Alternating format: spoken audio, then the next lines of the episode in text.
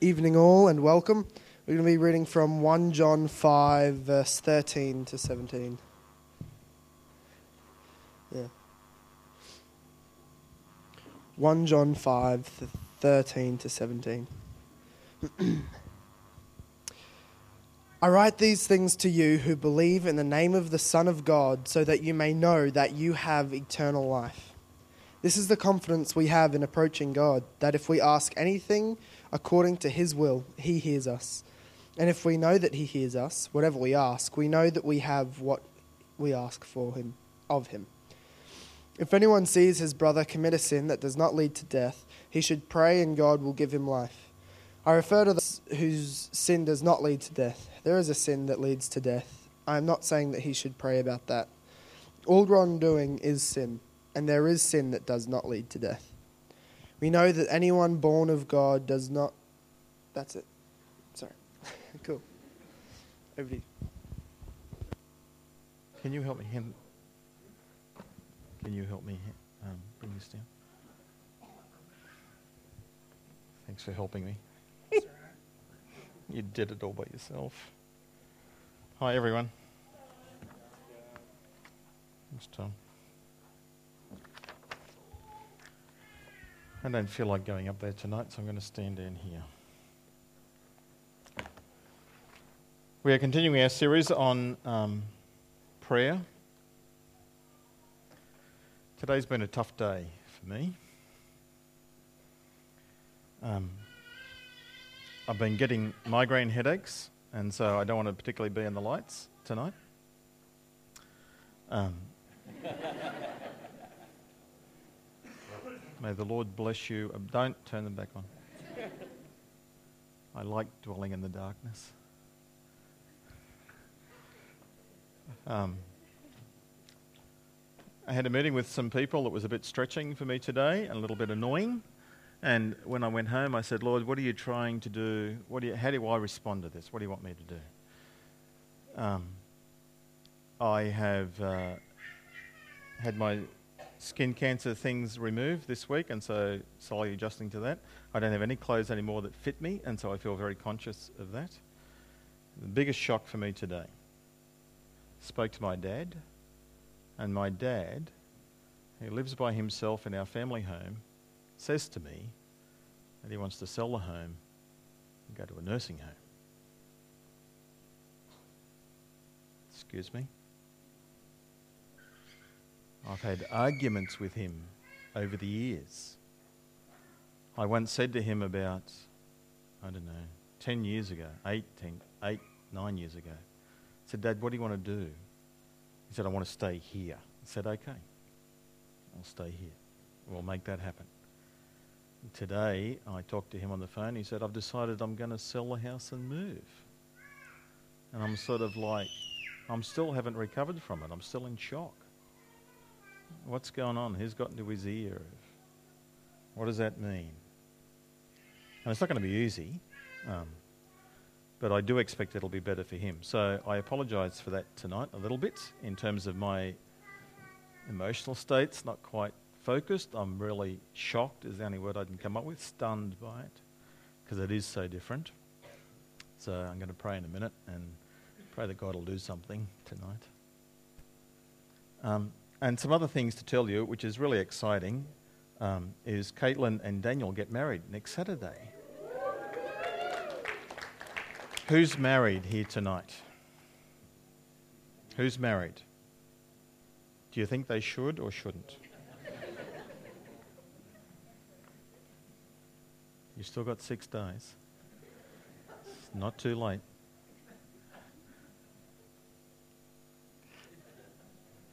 They're very loving, very committed. We did some lots of preparation stuff. We had the rehearsal on Friday night, and that was fun.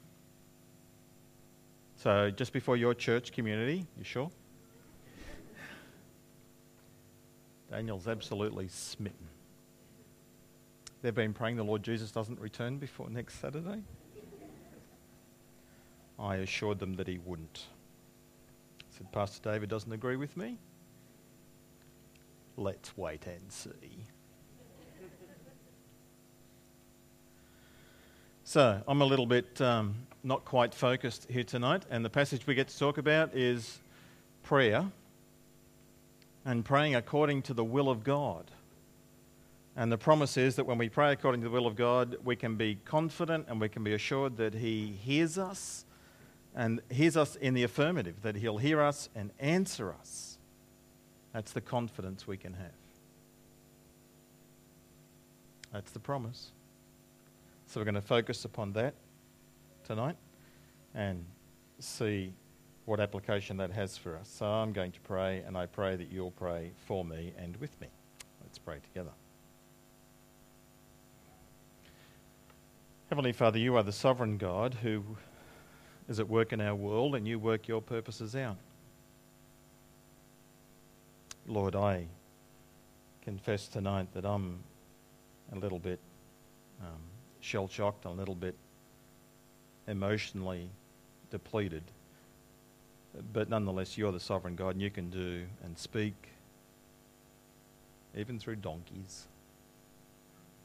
So, Lord, I ask that you might be gracious tonight and that you might speak your truth to these folk who have gathered together. That you might be glorified through the teaching of your word, that you might achieve your purposes. I pray especially, Lord, this should happen every service, but I pray especially tonight that people would see you, that they would be drawn to you, they would hear your voice.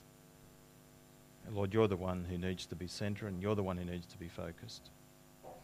So help us to understand this part, this portion of your word, what its implications and application is to us as we seek to follow Jesus. And we pray that through our um, service tonight, that we might be better equipped to follow you passionately, fully. Even, Lord, in those times into areas where we are uncertain, but we trust and love you. So, Lord, speak to us by your Spirit for Jesus' sake and for the honour of Him and the extension of His kingdom. I pray in His name.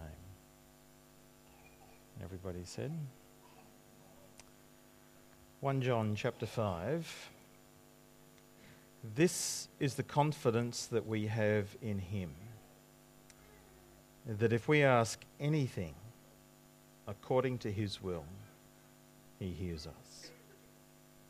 And if we know that He hears us, whatever we ask, we know that we have obtained the requests that we made of Him. Being a Christian, being a follower of the Lord Jesus, it's all about relationship. It's not a religion, it's not ritual, it's not routine, it's a relationship. And in all relationships, there is communication and there is give and take and there is learning and growing together. Christianity is about a, a walk, a journey with Jesus. Colossians chapter 2 says, As you have received Christ Jesus as Lord, so walk in him, so walk with him. You've received him as Lord. Now live your life journeying, walking with him. When we receive Christ as our Saviour and as our Lord, we receive not only the forgiveness of sins, but he goes above and beyond that. He adopts us. He just doesn't say, You're forgiven. He says, You're mine. He selects us. He cleanses us from all the mess, all the defiance, the rebellion of our life.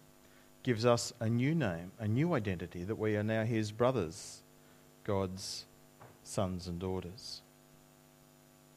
He set us free free from Satan and sin. He's transferred us from the kingdom of darkness to the kingdom of light, his kingdom. And in that new kingdom, he's made us citizens. He's given us a new home, a new destiny. We belong to him. And it's in that context that we have this relationship, that we have this ongoing conversation with him as we seek to follow him in this imperfect fallen world. through all the ups and downs of this life, where there is an enemy, where there is still a sinful nature within us, but nonetheless, He has done all this change in us. He accepts us, we have His attention, we have His approval. It's incredible. And John says to us, and this is the confidence that we have in Him. If we ask anything according to His will, He hears us. Verse 14, of course, follows verse 13. Please write that down and remember that. Verse 13 is the foundation to this. Verse 13 says, the whole point of 1 John, the letter, he says, I write these things to you, to those who believe in the name of the Son of God. Why? So that you may know, know, beyond a shadow of a doubt, that you have eternal life. I write these things to you so that you might be fully assured, certain, that you're in a, uh, a relationship with God through the person of Jesus. That's the foundation. in Christ, we're adopted and we're accepted. He delights to hear from us, He loves us. It's maybe not a good illustration or an adequate illustration, but I love it when my kids call me, whether it's text, email, or phone and they have a way that they communicate with me. They have an affectionate name that they call me. It's none of your business. My father has an affectionate name for me, which is absolutely none of your business. In fact, I think my kids know that name. And I would die of embarrassment if you ever learnt it. My wife knows it. Do not ask her.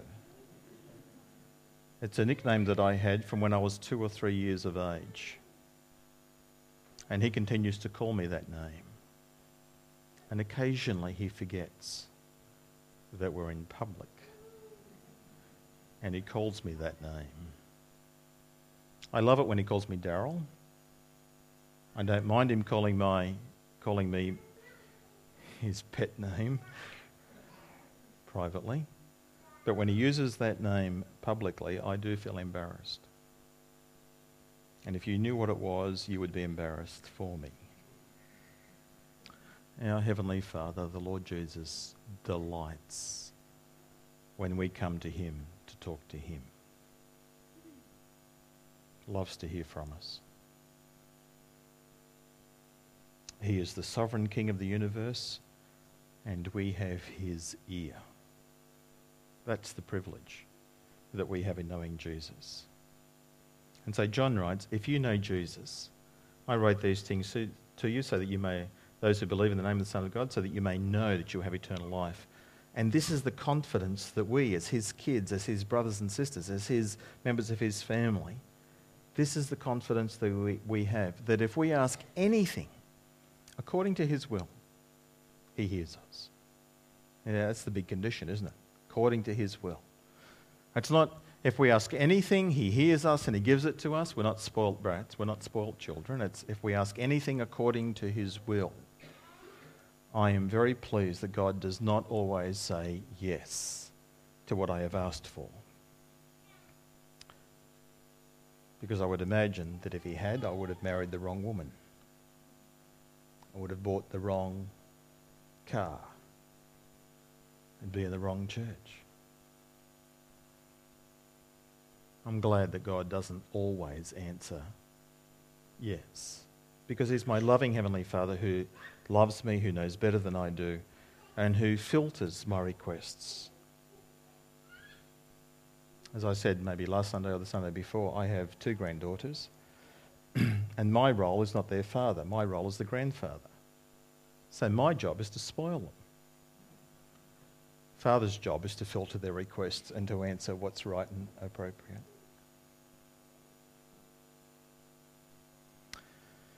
So, if the condition is if we ask anything according to his will, well, what is God's will? And I chased lots of theological donkeys over many hills this week and threw out about eight pages of notes this afternoon. The things that was really exciting to write down and explore, but really at the end of the day is not relevant for tonight.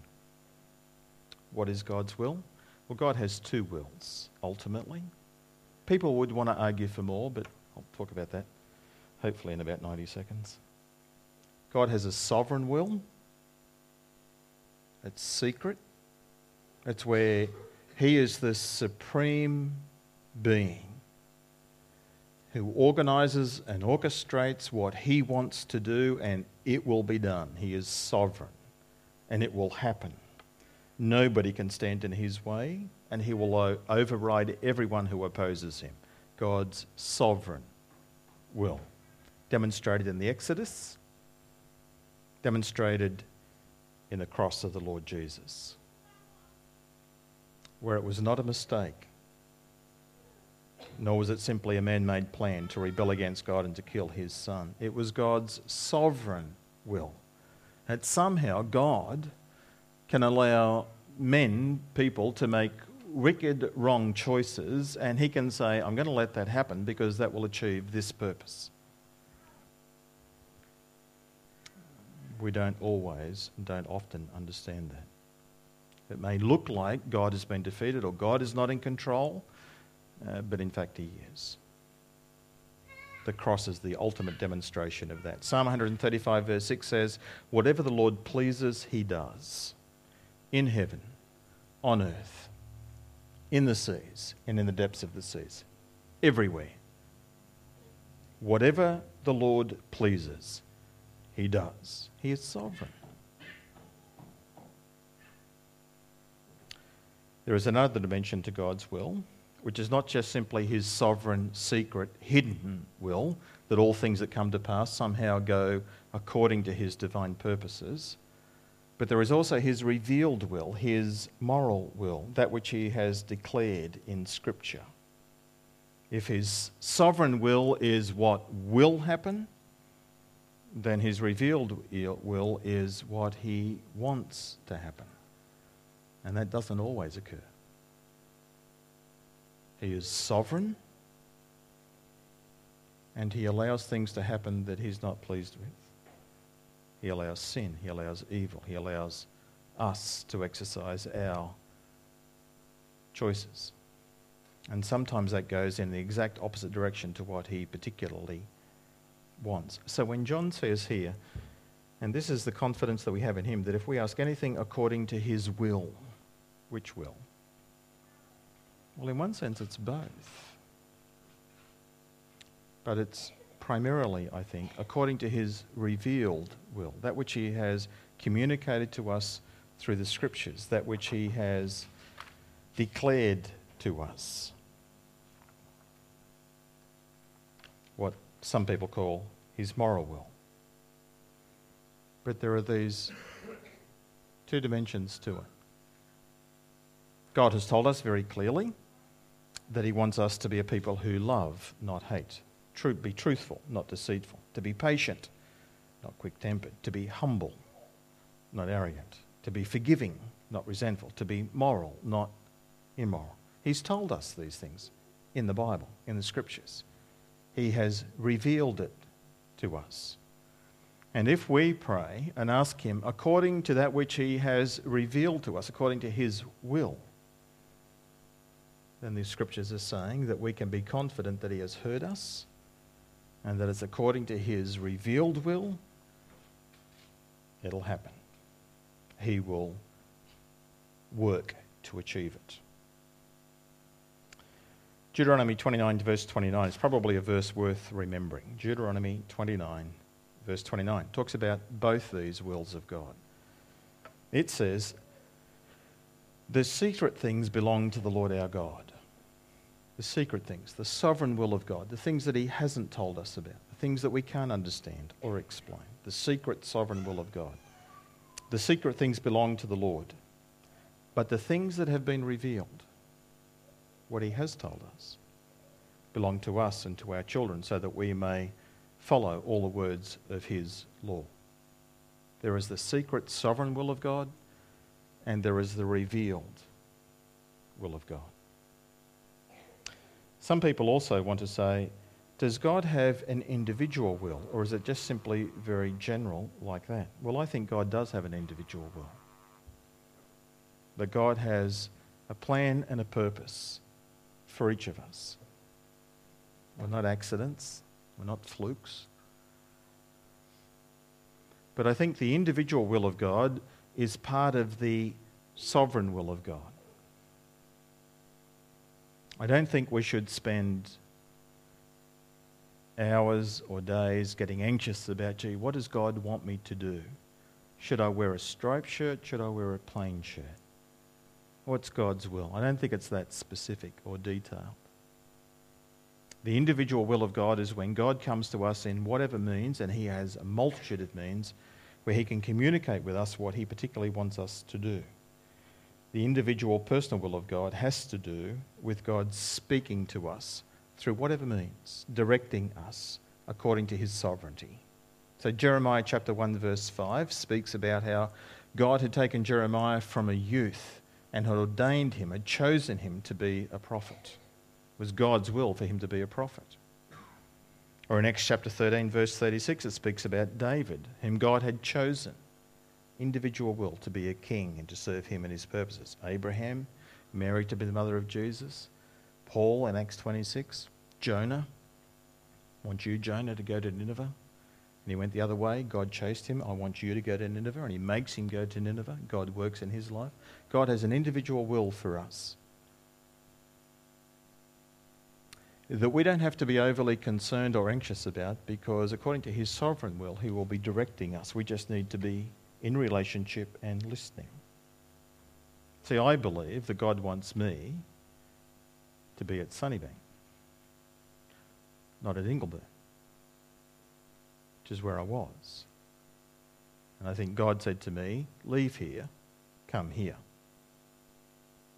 So I am here because I am trying to be, we are trying to be, obedient to what we understand to be God's will for us. Flows out of our relationship with Him. Christianity is this relationship. It's not just believing doctrines, it's not just adopting a lifestyle or practicing behavior, it's listening, responding to what he wants us to do. So John says, if you know Jesus, you're related to him, then when you talk to him, if you talk to him according to his will, sovereign will, what he really wants to do, and will do, his revealed will, and even his personal individual will. And the promise is that he will hear us and answer us in the affirmative. We don't know what his sovereign will is, it's secret and hidden. We do know what his revealed will is, so we need to discover more about that and we do know what his personal will is. So, this verse in 1 John, I think, is saying this is the confidence that we have in him that if we ask him anything according to his revealed will in the scriptures and according to his personal will communicated to us through various means, if it's according to that and in line with that, then he hears us in the affirmative. And if we know that he hears us, then whatever we ask, we have obtained the requests that we have decided, desired of him. It's saying to us that this experience of prayer, which is vital, is to be our um, lifeline, our link in this relationship with him. Prayer is not the last resort, it's the first resort.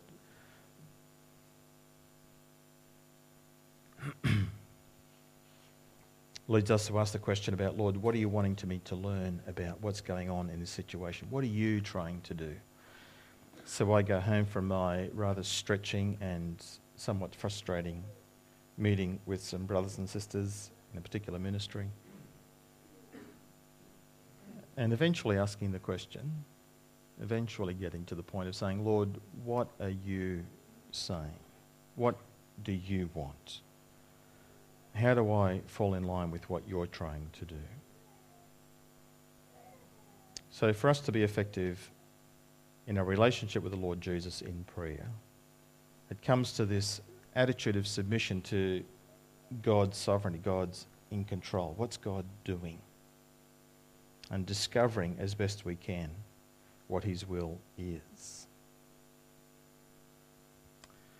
1 Corinthians chapter 2 talks a little bit about this as well. It alludes to the fact that there is this hidden will of God, but also this revealed will of God. The hidden will of God is verse 9, 1 Corinthians 2, verse 9. Eye has not seen, nor has ear heard, nor has it even entered into the minds of people what God has prepared for those who love Him. We have no idea what God is doing and what God has planned. Verse 10 But God has revealed them to us by His Spirit. God speaks to us through the Scriptures and by His Spirit. I believe both of those things. Primarily, God speaks through the Scriptures. He has ordained the Scriptures to be written, to be preserved, and we have them today. His word, His will is in His word. And so we need to be people of the book, to be reading it. They are God breathed. And so we need a disciplined process of interaction with God's words, to be reading the Bible on a regular basis, disciplining ourselves, exposing ourselves to God's revealed will. And then often through the Word of God, and sometimes outside the Word of God, the Spirit of God will communicate His will to us. I think He primarily will use the Word of God, but He is not limited to it. But He inspired it, and it's the major tool that He will use. There are also personal promptings. But usually the Spirit of God will take the Word of God and He will personalize the text so that you'll say, I think this is what God wants me to be doing. We need to discover what God's will is if we're going to pray His will with confidence. I certainly believe that God is ready to reveal His will to us. I don't think He's hiding it from us. That's why He gave us the scriptures. He invites us certainly to pray and provided. As He says in the scriptures, there's a condition to all of this. John chapter 15, verse 7. Jesus says, If you abide in me and my words abide in you, then ask whatever you desire and it'll be done for you. It's a similar thing to what John says.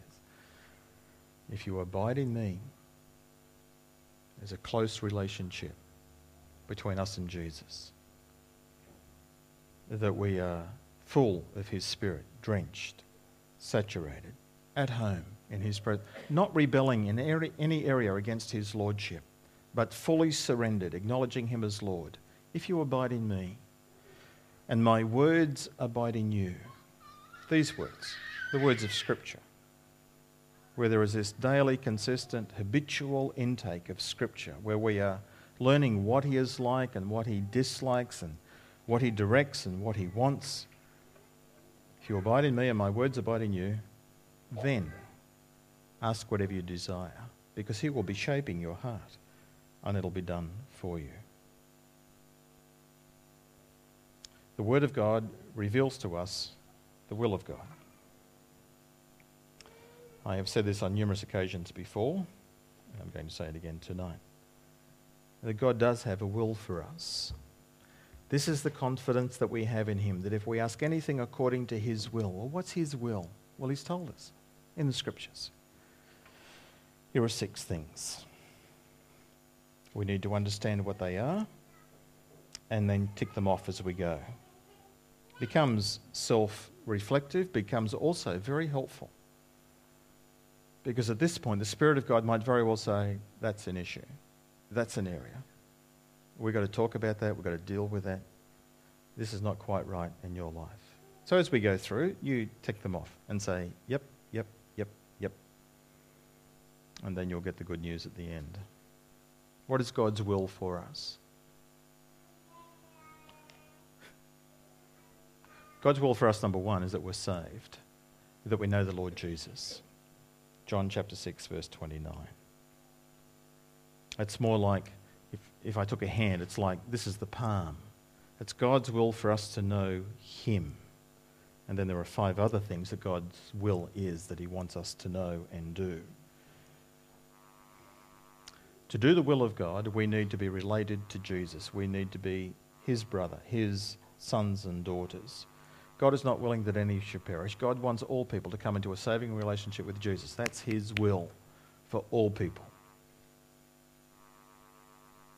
That's His revealed will.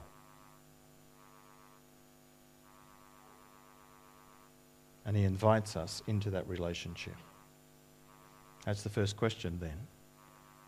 Do you know Jesus? Have you confessed him as Lord? Have you invited him to be your Saviour? Have you acknowledged your sin? Have you repented? Have you asked him for forgiveness to be changed, that you might have eternal life through him? That's step one. Until you take that step, these other steps are not relevant for you. That's exactly what John says here. I write these things to you so that you may know um, that you have eternal life, to know it. And if you know it, well, then you're ready for the next ones. But until you get to this first step, all the rest are irrelevant. That's God's will for you, to know Jesus. Well, most of us here tonight, not all perhaps, but most of us here tonight have done that. We say, Yep, I acknowledge Jesus as Lord. He is my Lord and my Saviour. I know that when I die, I'm going to heaven because He promised. I believe Him, I accept Him, and He accepts me. He has adopted me into His family, and He will never reject me. Done. Then what about the other five? This one, number one, you need to be spirit filled. It is God's will for you, according to Ephesians 5:18, that you are saturated with the things of Christ, both his word and his person. That he is Lord of your life, every area, that there are no exceptions. He's not Lord of most of my life, he's Lord of all of my life, without exception. I am filled with the Spirit. Drenched is a great word. Just saturated, filled up. I am under the control of God's Spirit. Number two, spirit filled, sanctified. 1 Thessalonians chapter 4 verse 3 that I am being purified. Paul says in 1 Thessalonians chapter 4 very clearly um, that there are certain choices that we are to make in life. For this is the will of God, he says, for you, your sanctification, that you abstain from fornication, sex before marriage, that each of you know how to control your own body in holiness and in honour not with lustful passion, like those who don't know God, um, and that no one uh, wrong a brother or a sister in this matter, because the Lord is the avenger in all of these things, just as we told you before. God did not call us to impurity, but in holiness, sanctified. That every area of my life is lining up with His perfect will. And I'm not compromising that in my mind, in what I think about, or in my speech, in the way I talk to others, or with my eyes, in what I watch. And there's a multitude of resources for us to be led astray on this movies, internet, DVDs, so on. Sanctified. That needs a tick. Saved, spirit filled, sanctified, submissive. Not a common word or a popular word in our culture, but Peter certainly says in 1 Peter chapter 2 verse 13 to 15 that we are to be submissive to those who are in authority over us. For the Lord's sake, accept the authority of every human institution, whether of the Prime Minister or of state premiers for it is God's will, but by doing right, you should silence the ignorance of foolish people. As servants of God, live as free people, but don't use your freedom as a pretext for evil. Honour everyone. Love the family of believers. Fear God. Honour the emperor. Submissive. Submissive to the laws of the land. Submissive to my boss at work. Submissive to the elders of the church, Wives, submissive to husbands. Children, submissive to parents. Submissive. An attitude of submission is God's revealed will. That's what He expects of us to be submissive. Check your life. Is there any area where you are rebelling? Submissive to all those in authority over us. Saved, spirit filled, sanctified, submissive, serving. Serving. 1 Peter 2:15. Similar text. For it is God's will that by doing right, by doing good, God has called us to be servants, to not only use our spiritual gifts in the church, but to be doing good outside the church, to be doing good to people, serving, having a servant attitude. That's God's revealed will for us. And then finally, suffering. That sometimes it is God's will for us to be a people who, out of loyalty to Him, will be called to suffering. 1 Peter 4:19. Therefore, let those suffering in accordance with God's will entrust themselves to a faithful Creator while continuing to do good. Sometimes, in standing up for the Lord Jesus and being true to Him, there will be opposition. It's having an attitude of, I am prepared to suffer, and if I am suffering, then it's standing true and being faithful. If all of these things are true in your life, if I'm saved, spirit filled, sanctified, that I am submissive, serving, and I am prepared to suffer or am suffering faithfully for Him, then the question becomes obvious who is controlling your life? If all of those are true, then the Lord is controlling your life. Jeremiah chapter 17, verse, uh, verse 9, warns us that the heart is deceitful above all things, desperately wicked. It's not trustworthy. Our own natural desires, it's tricky. But if this is true, then who's controlling the desires of our heart? He is. And so, therefore, another verse, Psalm 37, verse 4, is true. Delight yourself in the Lord, and he will give you the desires of your heart. If you're saved, you acknowledge Jesus as Lord, and you are spirit filled, sanctified, um, submissive, serving, and prepared to suffer for him, then he is, not just verbally, but he is in reality, the Lord of your life. And he'll be working his purposes out in you. So, who is running your life? God is. What can I pray? What's on my heart? As Augustine said, love God, do as you please. Delight yourself in the Lord, He'll give you the desires of your heart. Practice being the right person, and God will direct you into the right place. That's the challenge, being His person. That's why Paul says in Romans chapter 12 that in view of God's mercies, we are to present ourselves as living sacrifices. Everything, everything, every area of my life, no exception, every area on the altar. It's yours. Do with me as you will. And then Paul says, then you will discover that God's will is good, pleasing, and perfect for you. You discover that after this attitude of submission, of total surrender. Lord, I hand my whole life over to you. I'm willing to do and be whatever you require in any circumstance. A living sacrifice, fully available. That's what the Lord Jesus was and demonstrates for us in the Garden of Gethsemane, where he prays, Not my will but your will be done.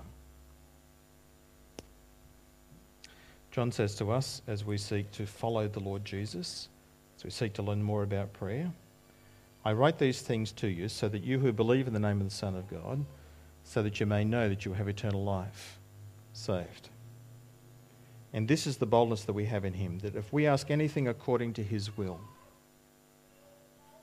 spirit filled, sanctified, submissive, serving, suffering, He hears us.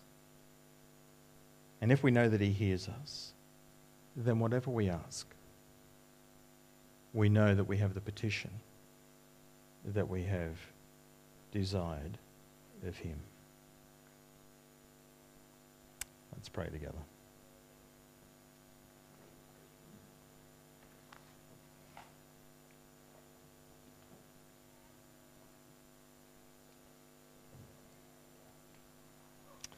Sovereign Father,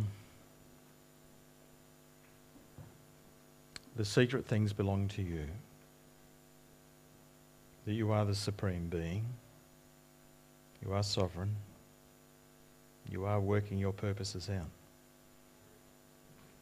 That nothing escapes your notice, that you will ultimately be victorious. And you've also revealed to us portions of your will, parts that are clear for us. Problem, Lord, is not that we don't understand. The problem is often that we do understand, but we don't like it. So I pray that you might help us to be spirit filled and submissive. Uh, whatever your revealed will is, that we will comply, that we will align ourselves with it for no other reason except you require it. You said it. And Lord, I pray and ask that for each of us here tonight, you might develop in us, each of us, a very intimate relationship with you. That we might walk with you each day, listening, reading your word, learning more about your revealed will, hearing the promptings of your spirit and submitting to your sovereign will as you allow things that surprise us. In all things, Lord God, we acknowledge that you are good, you are perfect, you are loving, and you are kind. May your will not only be done in our lives, but may your will be embraced in our lives. Lord, we love you. Help us to love you fully. Help us to be able tonight to tick each of those six areas of your revealed will. We ask, Lord Jesus, that you would indeed be Lord of every part of us and that you might lead us into this deeper, closer relationship with you. I ask that in your incredibly wonderful name. Amen.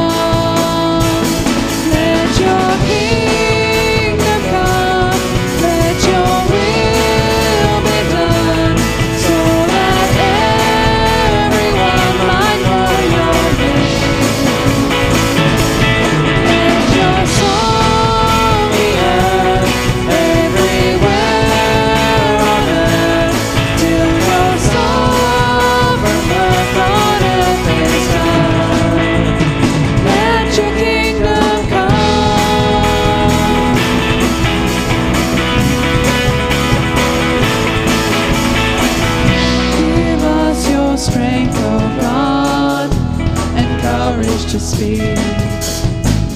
Perform your wondrous deeds through those who are weak. Lord, use us as you